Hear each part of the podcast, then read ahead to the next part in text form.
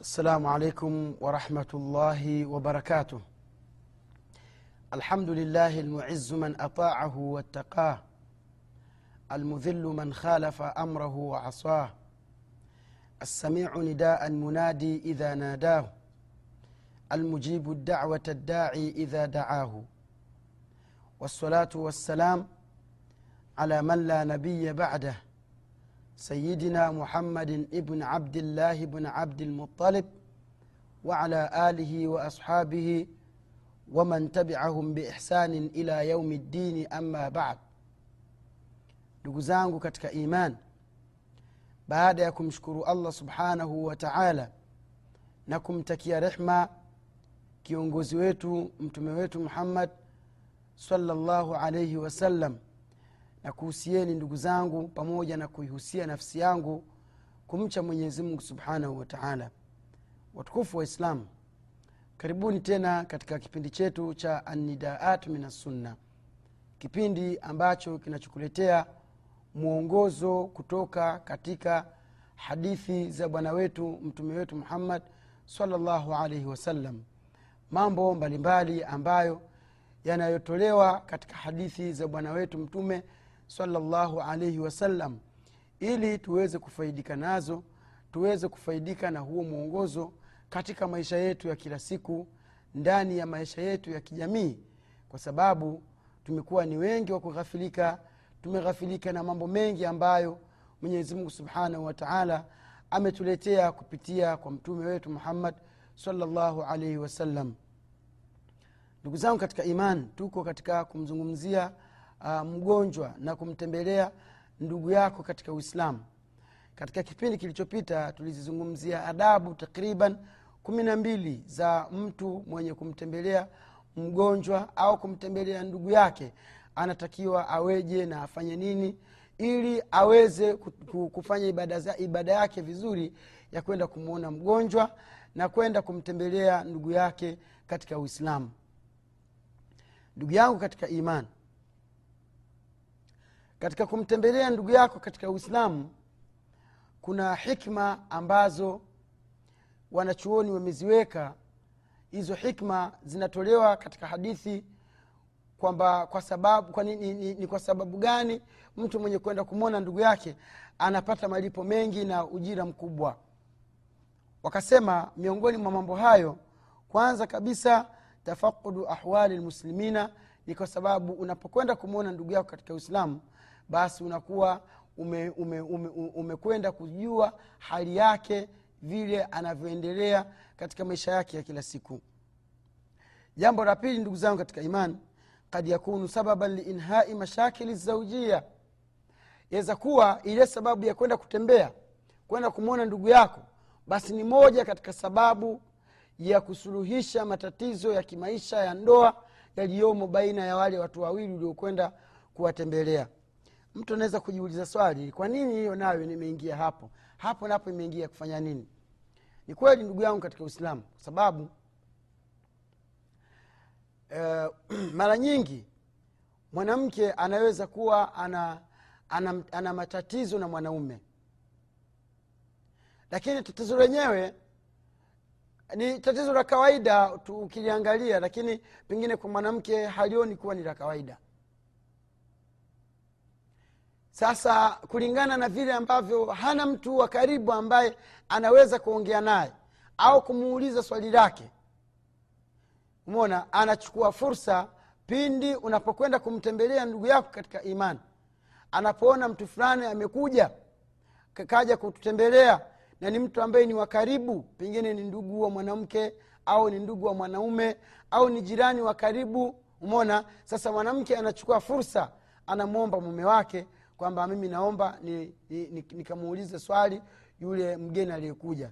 Na hasa hasa pengine kama ni mtu ambaye anajua dini ni ustadhi anajulikana umona inakuwa ni kama vile ni fursa kwa yule mwanamke kufanya istifsarat kufanya kuomba ufafanuzi ndani katika mambo yake ambayo yanayomhusu. Sasa mwanamke anavaa hijabu yake anakuja katika sehemu ambayo ni maalum imeandaliwa kwa ajili ya, ya kukaa mwanamke anakaa huku na ana, anapata fursa ya kuuliza swali. Bwana ustadhi mimi na swali langu ikiwa hivi hivi hivi hivi mwanaume anafanya hivi hivi hivi je mwanamke anaweza kufanya vipi? Umona japokuwa yule mwanamke hatauliza moja kwa moja anaweza akaficha umona akauliza katika njia ghairu mubashara sasa wewe ambaye umeulizwa ambaye ndio uliyekwenda kutembea kwa hiyo unaanza kumfafanulia mambo vile alivyo pengine katika kule kufafanua yale mambo ikawa ndio sababu ya ule mgogoro ulioko baina yake yeye na mumewe ukawa umeisha. Na haya yapo sana ndugu zangu. Mm, saa zingine hasa kwa wale maustadhi saa zingine huwa tukiitwa eh, au unaweza kwenda kutembea sehemu eh, nyumba ya mtu ukienda kutembea pale baadaye yule mama anakuja na kuuliza maswali ambayo kiun, ukiangalia zaidi ni, ni baadhi ya matunda ya khilafati zaujia ni baadhi ya vitu ambavyo viko mle ndani katika baadhi ya, mi, ya mizozo midogo midogo katika maisha ya ndoa. Kwa hiyo wewe pia unakuwa umepata nafasi nzuri ya kuweza kuwawekea wazi na pia ndugu yangu katika imani kama ni ustadh kama ni shekhe unanisikia ukipata fursa kama hiyo au kama ni msikilizaji mzuri ukipata fursa kama hiyo ukaulizwa swali kama hilo jaribu kuichukua nafasi kuwapa matumaini na kuwapa njia na misingi ya maisha na namna ya kuweza kuyahuisha mapenzi baina ya mume na mke kwa sababu ni ibada kufanya hivyo kwa hiyo ndugu yangu katika imani unapokuwa umechukua ume, ume, ume, ume, hatua hiyo eh, basi ujue yani ni, ni fursa kwako wewe mama kama utakuwa na mushkila na mumewe au mwanaume mwanaume pia pengine kama una tatizo na mke wako basi ni fursa uulize kwa yule ustadhi ambaye aliyekuja shekhe ambaye aliyekuja ili aweze kukupa ufafanuzi. Kama tulivyozungumza katika halaka zilizopita kwamba shifau layi sual dawa ya mtu asiyejua ni kuuliza. Unapouliza unakuwa tayari sasa unafafanuliwa mambo na unafahamu. Lakini kwa sharti uulize kwa ajili ya mwenyezi mungu subhanahu wataala usiulize kwa lengo la kumtatiza mtu. Usiulize kwa neno la, kum, la, kum, la kumpima mtu. Usiulize kwa sababu ya tatabuu rukhas eh? yaani unataka upate pengine shekhe aseme kaneno ili iwe ni dalili kwako wewe. Wasunaona hata shehe amesema wanachuona wanasema mwenye kufuatilia fuatilia ruhusa za mashehe basi matokeo yake anaanguka shimoni anapotea. Na miongoni pia mwa hikma ambazo zimefanya kumtembelea ndugu yako mwislamu kuwa kuna thawabu nyingi anasema ihyau ukhwa, eh,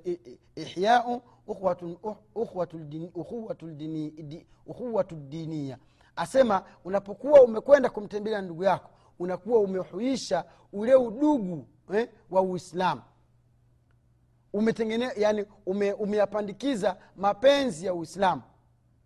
Na ni kweli kwa sababu unapokuja kutembelewa na mtu mtu akaja akakutembelea yani tunaweza tukasema kwamba yani anakuwa amekupa kitu kikubwa sana katika moyo wako. Unakuwa mwenyewe unafurahi eh, unakuwa na, na, na yani unakuwa na, na utulivu katika nafsi kwamba ah, kumbe na mimi pia ni katika watu ambao eh, tunapendwa. Ndio maana ndugu yangu huyu mwislamu kaja kunitembelea kwa hiyo ni wajibu kwako wewe kumkirimu.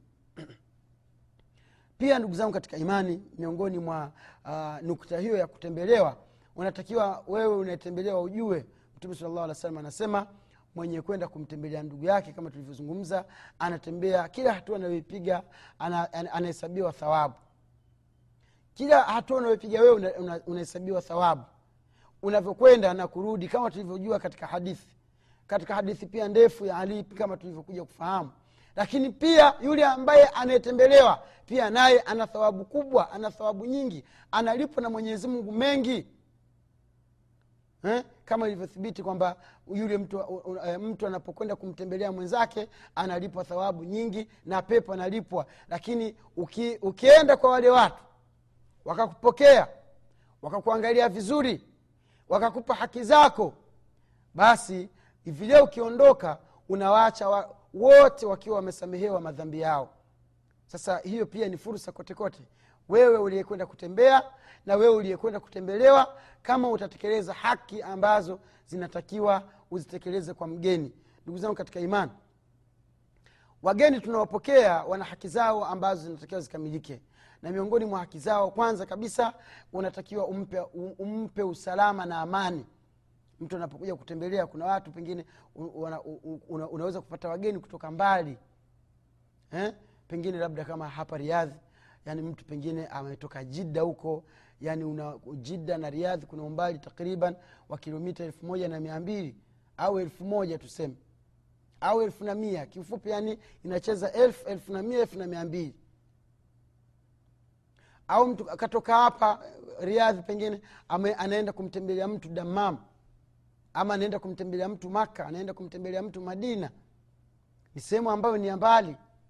Sasa miongoni mwa haki za yule mtu ambaye aliyekwenda yule mtu ambaye amefikiwa na mgeni unatakiwa kwanza kabisa kitu cha kwanza umpe usalama yule mgeni.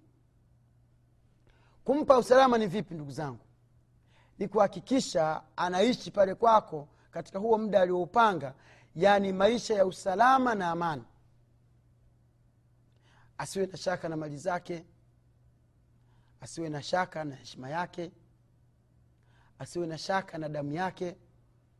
Yaani awe na utulivu kamili. Hiyo ni haki unatakiwa umpatie. Sio afike kwako baada ya kufika kwako umesikia pengine labda akatoka sijui wapi tayari ushaanza kwenda kumchoma kwa majambazi usiku wanakuja wanamnyanganya mali zake. Umona kwa kweli huo utakuwa sio ungwana na wewe utakuwa tayari umechangia katika kufanyaje utakuwa umechangia katika kudhulumiwa yule bwana. Ndugu yangu katika imani haki ya pili ambayo nastahiki yule mgeni apewe ni haki ya malazi. Watakiwa umwandalie sehemu ya kulala sehemu nzuri umtandikie kitanda kabisa safi na hivyo ni katika vitu muhimu sana ndugu zangu katika zama zetu za sasa unatakiwa unapojenga angalau uache nyumba ya wageni. Mm, chumba kimoja cha wageni eh, ukiache hapo. Kiwe hicho ni special kwa ajili ya wageni wako. Sasa wanapofika mwenyewe unawaandalia eh, kitanda kizuri sehemu ya kukaa nzuri ili aweze kujisikia uhuru na siku nyingine pia atamani kuja kukutembelea na miongoni mwa haki za mgeni ndugu zangu katika imani kwa mwenyeji wake chakula hmm? unatakiwa umpe chakula mgeni ale vizuri ashibe vizuri eh?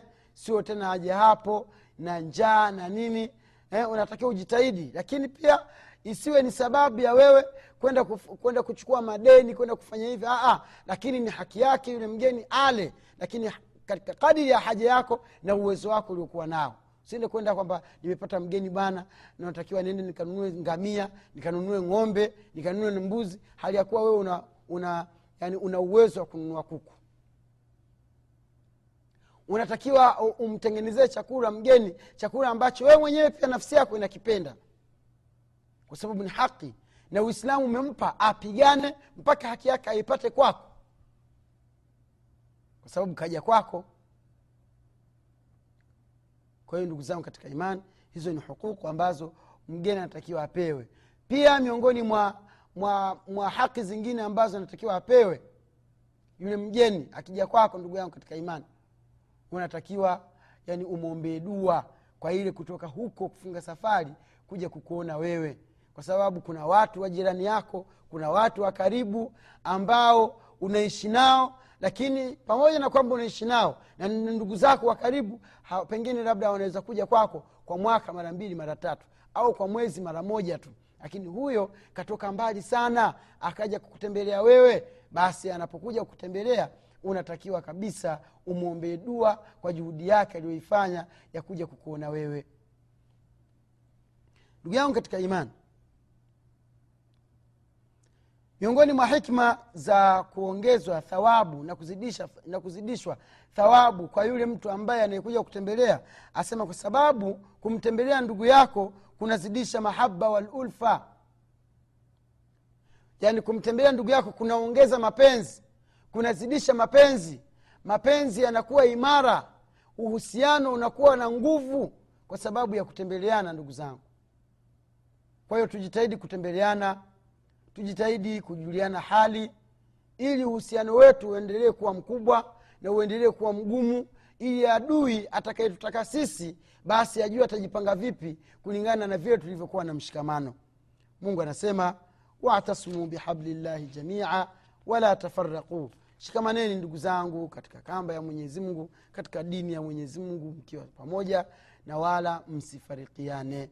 Ndugu zangu katika iman haya ni masala ambayo yalikuwa yakihusika na swala zima la kumtembelea ndugu yako mwislamu au kwenda kumtembelea mgonjwa ambaye yuko hospitalini ama yuko nyumbani. Ikiwa tumeifahamu hadithi hii na matumaini kuwa tuko tayari kuitumia na kuifanyia kazi adabu hizi tuko tayari kuzi, kuzifahamu eh, na kuzitumia na kuzifanyia kazi. Ndugu yangu katika iman tuhame twende tuelekee katika hadithi nyingine.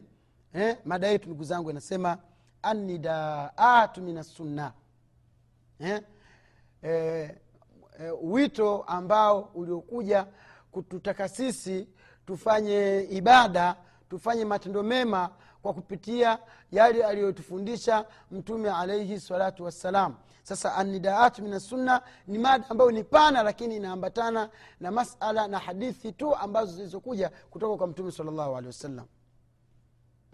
Ndugu yangu katika iman hadithi nyingine ambayo tutaisoma na tutajitahidi ku, kuisherehesha na kutaja baadhi ya hikam na asrari katika hadithi ili tuweze kupata faida ni faida ni hadithi inayozungumzia ubora wa kwenda msikitini kutekeleza ibada ya swala.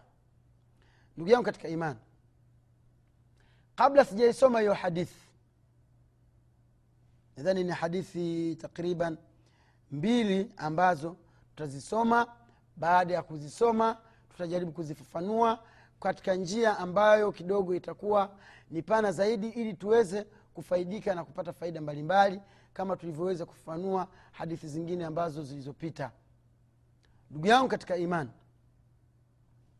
swala kiufupi kwa sababu swala ni mada ndefu na walimu mashallah tofauti tofauti wamepita kuizungumzia na sio ngeni kwako. Labda tu kitu cha msingi ni kukukumbusha. Na kukumbusha ya kwamba swala ina umuhimu mkubwa sana katika jamii yetu ya kiislamu mpaka swala imefikia kwamba mtu ambaye asiyeswali akifa anakufa akiwa ni kafiri. Sasa kujua hivyo tu unapokuwa umejua hivyo basi ni moja katika vitu ambavyo vitakavyokufanya wewe uweze kufahamu kwamba ikiwa utaacha kuswali ni sababu ikiwa kuacha kuswali ni moja katika sababu zinazokufanya wewe uwe kafiri basi utakuwa na umuhimu wa kuweza kuifuatilia na kuweza kuitekeleza vile inavyotakiwa. Ndugu yangu katika imani mtume alaihi salatu wassalam anasema alahdu bainana, bainana wa baina lkufri tarku lsala faman tarakaha fakad kafara. Ahadi iliyoko baina yetu sisi na makafiri ni mtu kuto kuswali hakika mtu ambaye atakaiacha kuswali basi atakuwa amekufuru. Ndugu zangu katika imani mtu asiyeswali kulingana na maneno ya mtume sala llahu alih wa alivyosema basi mtu huyo ni kafiri. Sasa unabaki unakuja baadhi ya ufafanuzi katika maswala ya yule mtu ambaye katika hukumu ya yule mtu ambaye labda eh, hajafikiwa ujumbe kwamba swala hile ni wajib au sio wajib. Lakini katika ulimwengu wetu wa sasa labda tunaweza tukasema labda ni asilimia tano kwa mia wasiojua kwamba swala ni wajibu kwa waislamu. Ndugu zangu katika imani swala ina ubora mkubwa na ndio maana ime, ime, imewekwa mtu tu kutoka nyumbani kwake akenda zake msikitini eh, kwa ajili ya lengo la kwenda kufanya ibada basi thawabu anazozipata ni nyingi ni kwa sababu ibada yenyewe ya swala ina ubora wake mkubwa.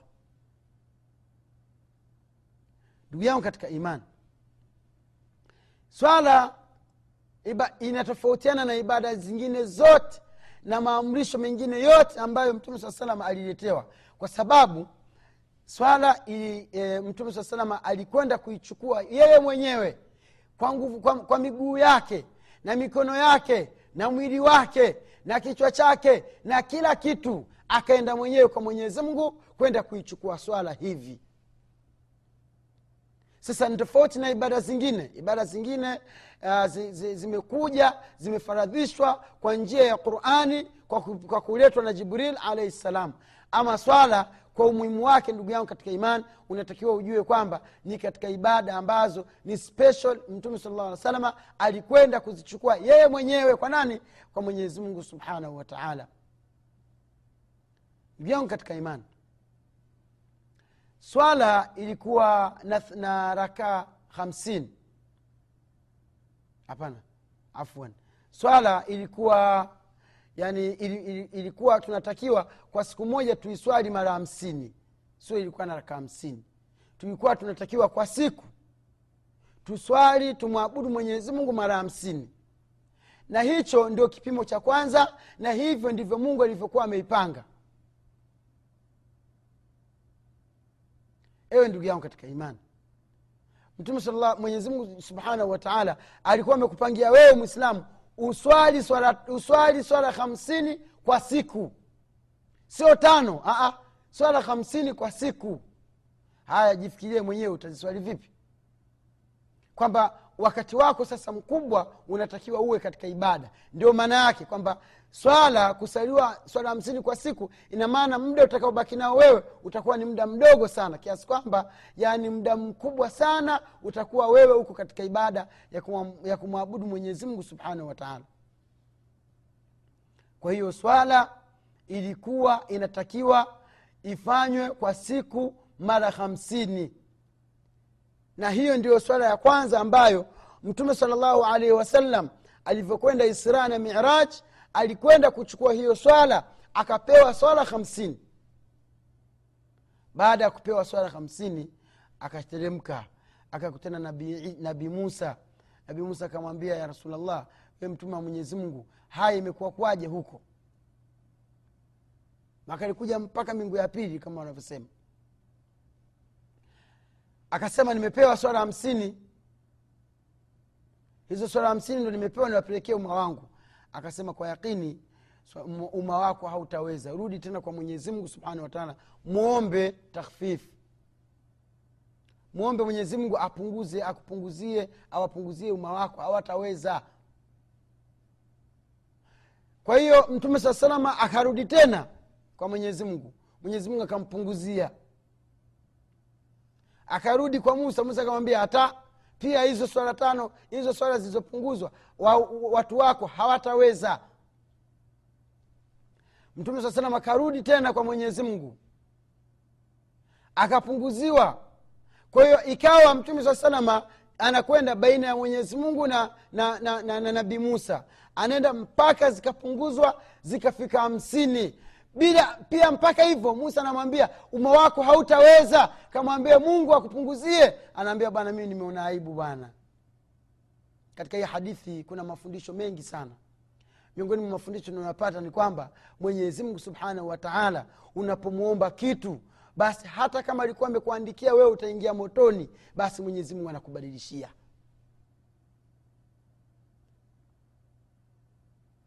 hata kama mwenyezi mungu amekuandikia wewe utaingia motoni ukanyanyua mikono yako ukamwomba allah subhanahu wataala atakubadilishia. Kwa sababu gani?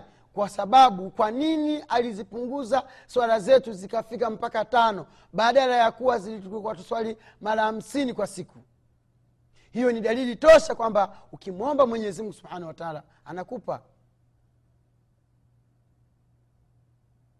Sasa kupunguzwa kwa swala pia kuna somo kwamba kunaonyesha ni namna gani mwenyezi mungu subhanahu wataala anavyotuonea huruma anavyotupenda sisi. Lakini sisi ni binadamu ambao hatu hatuhurumiki wala hatupendeki. Ndugu zangu katika imani swala hii ambayo tulioletewa mtume saa salama baada ya kufika ma, eh, baada ya kufika madina eh, baada ya kufika uh, makka akawambia jamani mimi nime mimi nimekwenda nime baitulmaqdis ba, baadaye nikapandishwa mbinguni masababu wakakataa kukatokea mambo mengi sana. Lakini mahalu shahidi ni kwamba zile swala mwenyezimungu subhanahu wataala kazipunguza. Lakini kupunguza kumepunguzwa wakati tu wa kutekelezaji lakini mwenye kuziswali zote tano kwa siku kwa jamaa eh? mwenye kuzitekeleza ibada zote tano swala zote tano basi thawabu anazozipata ni kama vile thawabu za yule mtu aliyeswali hamsini.